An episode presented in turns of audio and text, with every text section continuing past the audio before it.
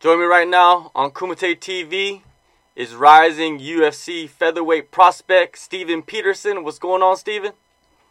Uh, just got home from the gym. You know, I'm grinding, man. Uh, just under two weeks out, so uh, I'm ready to go. Just can't wait till uh, showtime. Speaking of grinding, your whole team is grinding. Last weekend, UFC Wichita, your teammate Alex Morono, he TKO'd Zach Ottow. Thoughts on the performance and the run that Fortis MMA has been having lately? Man, Alex went out there and just impeccable uh, job. He went out there and dominated. Um, yeah, the team's on a roll, um, but it's no it's no surprise to us. We've been working for a long time. We've been, uh, you know, uh, we we expect wins, we expect domination, and uh, it's just the way we train. We train really hard. Uh, we've been uh, grinding for ever since we opened, ever since Fortis MMA opened. Uh, our goal was to have 10 guys in the UFC. We did that. Our goal this year is to have all of us ranked, and uh, one by one, we're all accomplishing that goal. So uh, that's my goal next. It seems like you guys have a family oriented team. You know, it, you guys support each other. You can see it on social media. What is the environment like at the gym every day? Man, it's uh, well, yeah. So, so we're outside of practice. We're like a family, but uh, that comes from the hard work we put in together. Um, when you sweat together and bleed together and uh, just grind day after day, um, you have a different level of respect for each other um, than than your average person. Because most people w- won't put themselves through what we put ourselves through. So, um, yeah, so we're really close, um, and support uh, support's necessary. It, there's tons of haters out there, tons of people trying to bring us down. So uh, us as a team, we need to build each other up. On a side note, how good is Darren Williams? D Will's pretty good, man. Uh, he's been training for about three three years now, two three years now, and uh, yeah, he's getting really good, honestly. Now, I was looking at your you know your career, and you spent a lot of time at bantamweight, and you moved up to featherweight to you know in your debut for the UFC. But most guys they drop a weight class when they go to the UFC. What's the differences do you see in yourself at featherweight? I've been bouncing back and forth my whole career. Um, my my pro debut was at at bantamweight, and then my next fight a month later was at featherweight. Uh, my next fight a, a month later after that was at lightweight. So I was kind of just feeling out the different weight classes, how I felt in each one. I've always felt good at featherweight. Um, at bantamweight, I was very dominant, but I started making that weight class when I was 18 years old. Um, 10 years later, I'm 28 now. Uh, it's much harder to make that weight, and uh, just year after year, it got harder and harder. And the last couple years, you know, uh, we felt like I had to get into the UFC at bantamweight because the featherweight division was so stacked; it would be harder to get in. Um, but it just got so hard and it just wasn't healthy anymore for me to keep making that weight. So we talked to Sean Shelby and we said, uh, you know, we'd like to to go in at featherweight. And he said, if you think you can uh, hang with the featherweights, then uh, go for it. And you know, I feel like I, I fit in just fine at featherweight. Yeah, man, it's a blessing, man. Most guys they have to drop all that weight for you don't have to do it anymore. 2017, 2018 has was a roller coaster period in your career. A lot of highs, a lot of lows. Where did you grow mostly throughout that time? Yeah, so uh, you know, I had a lot, a lot of wins, good wins, good losses. Um, in 2017, from July of 2017 to July of 2018, uh, I had five fights. Um, I had three absolute wars and two dominations. Um, those dominations were at 145, and uh, you know I felt really comfortable at that weight class, and uh, you know I, I, learned a lot from those losses, and I, I just learned uh, I needed to really just focus on being strong at featherweight, and uh, and I've done that over the past year. I've really just uh, you know put a lot of muscle on my frame and uh, so I'm really stacked at featherweight, and I just I don't plan on going back down to bantamweight. Um, it, it was definitely a roller coaster. It was like I was chasing a carrot on a stick, like the UFC. It was like uh, I was so close to getting there. Um, even before I fought Leandro Higo, um, for the LFA one belt. It was uh, it was like if I wouldn't have taken that fight, I was right on the cusp of going to the UFC. And when I lost that fight, it was like, man, am I ever going to really get there? So um, you know, I just sucked it up, kept grinding, um, got a couple more wins. Then I went on Dana White's Contender Series and lost a, split decision. I was like, man, I was like so close to getting it. And uh, Sean and Dana told me, he said, go get another win, and then we'll pick you up. They said they like the way I fight, and uh, that Dana White Contender Series fight, it was like I, I almost wasn't able to fight as smart as I would have liked to fight because you got to go out and press it. You got to go forward. You got to put on a show. So I had to come forward the whole time. Ended up uh, running into a, a couple knees that I, I might not have ate uh, if it wasn't on that stage. But I, I just had to keep coming forward. So, uh, you know, and then that was another setback. I went and got my win, and then they picked me up. So, uh, yeah, it was awesome. I'm just happy to be in the UFC and uh, ready to make my run for the title for the top 10.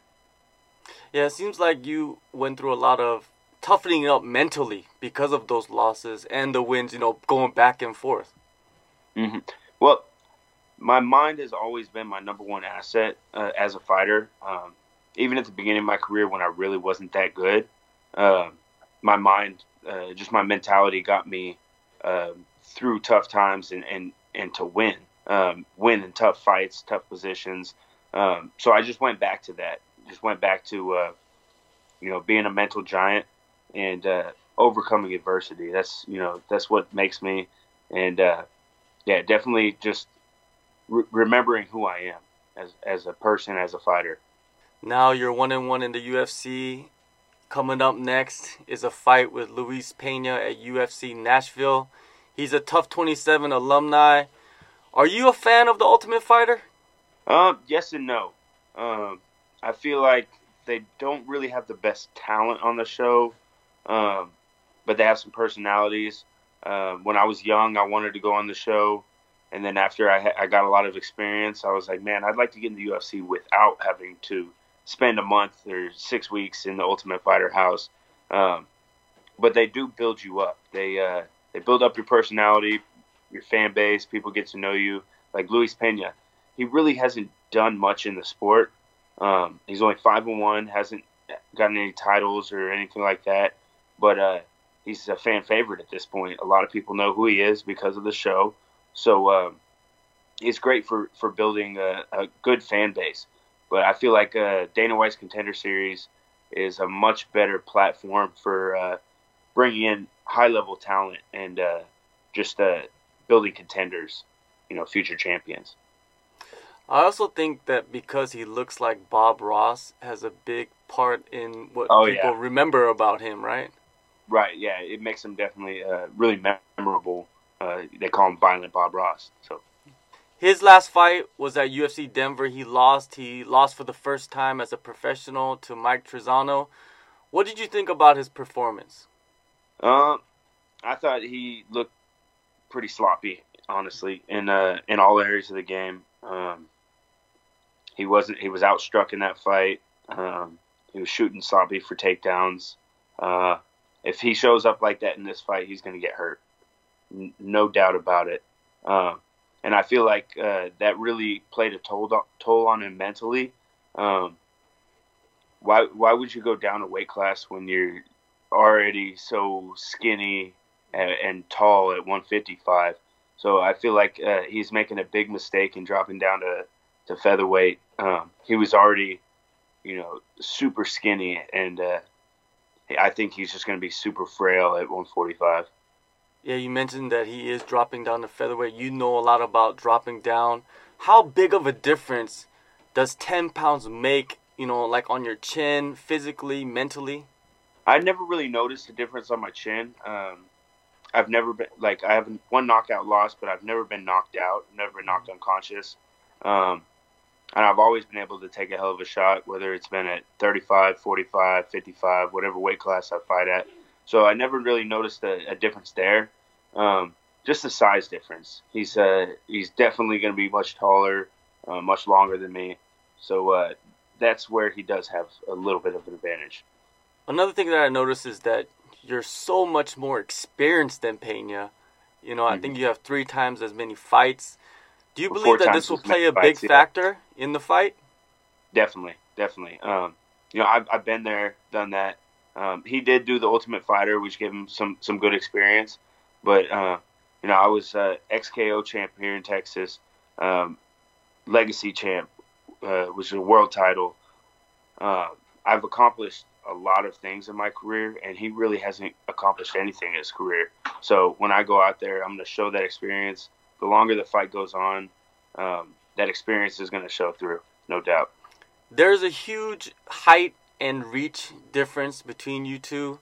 Do you see holes in these so-called advantages? Oh, I see tons of holes. Um, without going too much in, into how I'm going to exploit them, um, I think he he's uh, banking on the fact that since he's going to be bigger, that's that's going to play a, a role in this fight. But I think it's going to play an adverse role. He's going to the weight cut's really going to hurt him. Um, he's not going to be able to go three rounds. Uh, I don't I don't see it making that out of the first From past performances in the UFC, what separates you from Pena as a competitor? Uh, as far as the UFC goes, um, I fought a way high le- higher level of competition um, throughout my whole career. Honestly, uh, his UFC debut, he fought a guy who was three and zero. Um, last guy was the Ultimate Fighter winner, so I'll give him some credit for that.